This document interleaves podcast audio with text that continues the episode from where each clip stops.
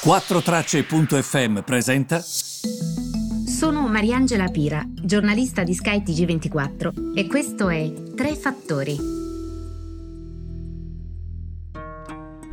Buongiorno a tutti, benvenuti. Eh, tre fattori del 25 febbraio. E, ehm, allora, parto ehm, da questo dato sui mercati.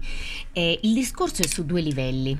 Eh, I mercati stanno facendo molto bene eh, record a Wall Street per il Dow Jones, cerco di dirvi proprio all'attaio dell'Ohio che cosa sta accadendo. Praticamente qual era il timore? Il timore è che i prezzi salgano. L'obiettivo delle banche centrali da sempre è quello di tenerli sotto controllo. Quindi sostanzialmente il nostro potere d'acquisto non deve diminuire tanto. Quando sale l'inflazione significa che quello che io posso spendere con un dollaro oggi eh, non mi basterà un dollaro l'anno prossimo. Per cui ehm, i prezzi salgono, eh, cala il mio potere d'acquisto. Vi dico questo perché? Eh, perché il timore è che i prezzi salgano, ok? Visto che c'è tantissima liquidità in giro, tantissimo denaro ehm, da, da, parte delle banche centrali. Ora, accade questo, che ehm, ieri sostanzialmente il presidente della Banca Centrale Americana ha detto, guardate, eh, non vi preoccupate perché comunque l'inflazione sarà ancora sotto controllo per un bel po' e quindi di conseguenza i tassi saranno bassi per un bel po', perché il timore dei mercati è che le banche inizino a alzare i tassi di interesse, che in soldoni vuol dire alzare il costo del denaro. Il denaro costa di più, ci sarà meno liquidità in giro. Per cui eh, questo è stato scongiurato da parte di Powell nella seduta di ieri, eh, nell'incontro di ieri della Banca Centrale Americana. Questo è il primo livello. Il secondo livello riguarda il nostro paese perché lo spread stamattina ha rivisto i 100. Quindi la narrativa, come sapete, era ah, con l'arrivo di Draghi lo spread in netta discesa arriverà a 60.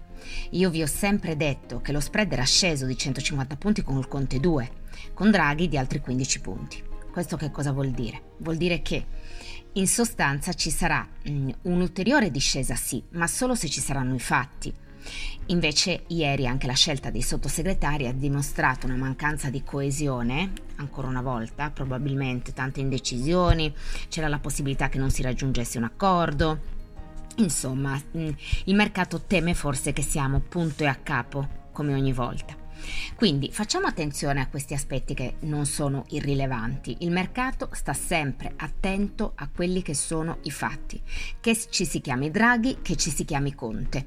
E grazie a, grazie a questo, grazie ai dati, noi giornalisti possiamo fare una buona informazione, perché se uno legge i dati, i dati quello ti dicono, quindi non è che ti puoi inventare l'informazione.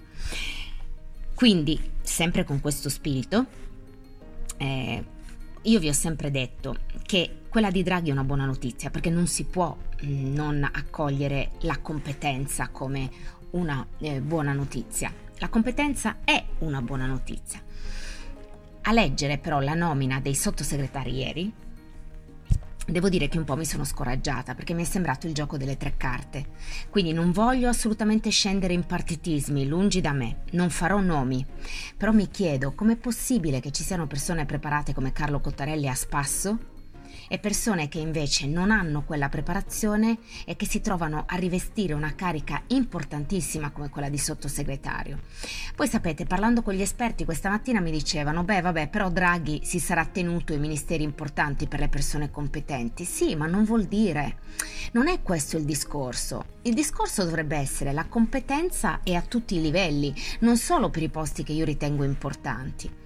C'è anche da dire altresì che ehm, questo governo è tecnico e politico. Quindi se tu vuoi far passare determinate riforme hai bisogno dell'appoggio dei partiti e per avere l'appoggio dei partiti, perché è la verità, devi assegnare le cadreghe, perché altrimenti io non me lo spiego in un altro modo. Non me lo spiego in un altro modo, perché anche quando scegli delle persone o quando queste persone vengono imposte in qualche modo dai partiti, facciamo finta. Cioè, quelle persone le devi scegliere, perché devi scegliere un tot di persone a seconda del partito che ti dà l'appoggio in Parlamento.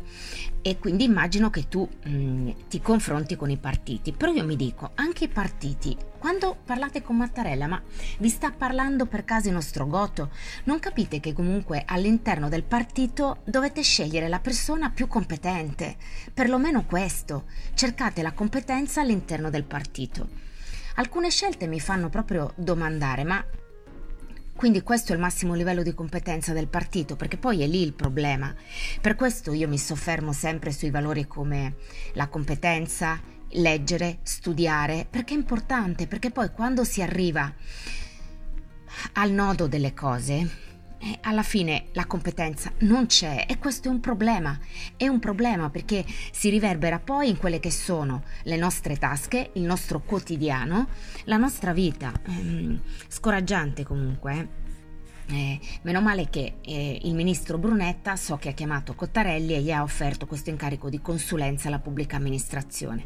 Dare un incarico di consulenza per la pubblica amministrazione a Carlo Cottarelli vuol dire mettere in piedi una serie di risparmi sui costi che lui ha perché comunque è da sempre che opera analisi a questo titolo e devo dire che almeno abbiamo una persona competente in un ministero che aiuta pur dall'esterno.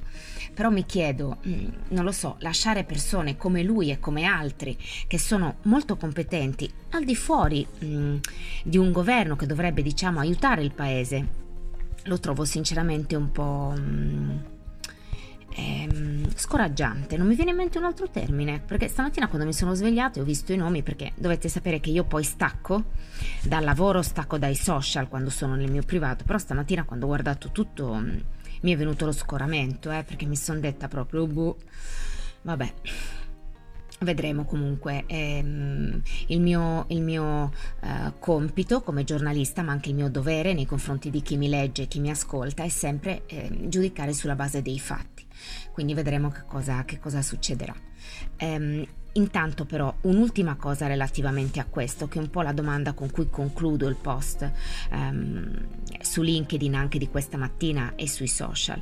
La domanda che mi faccio proprio è se non si vuole valorizzare il merito va bene, però non bisogna premiare il demerito, non bisognerebbe premiare il demerito soprattutto sulla base delle cose che si sono fatte, delle cose che si sono dette, dell'esperienza della persona. Altrimenti che esempio diamo ai giovani? Un esempio può essere quello dell'ambasciatore, del carabiniere che oggi sono stati... Um, eh, hanno ricevuto i funerali di Stato. Quelli sono esempi, perché uno che viene dal niente e comunque arriva a fare un mestiere che ama, un servitore dello Stato, quello è un esempio per i giovani come ehm, raccontava anche il sindaco eh, del paese ehm, dell'ambasciatore, eh, dell'ambasciatore ucciso. Diceva proprio è arrivato dal niente, aveva una passione e l'ha perseguita e ha studiato tanto per arrivare dove è arrivato. Questo è, questo è un esempio per i giovani. Questo è, e abbiamo bisogno di esempi positivi cui i giovani possano guardare. Per il resto... Anche la questione delle donne, non mi interessa che ci siano 19 donne, mi interessa che ci siano 14 donne competenti, per esempio, 10 donne competenti.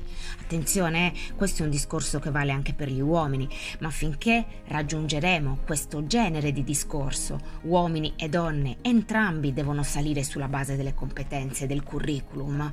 Secondo me, devo dire, passerà almeno passeranno almeno, se arriverà mai, un equo tempo in cui si discuterà di queste cose in modo civile, passeranno almeno 50 anni. E, ehm, Va bene, oggi mi sono anche dilungata troppo su questo argomento, però ci tengo perché se non partiamo da queste cose, dalle basi, ehm, bah, non, non riusciremo mai a risollevarci, secondo me, sapete. Vi mando un abbraccio, vi ringrazio anche per ascoltare così tanto questo podcast, sono veramente felice. Ehm, grazie, grazie, a domani.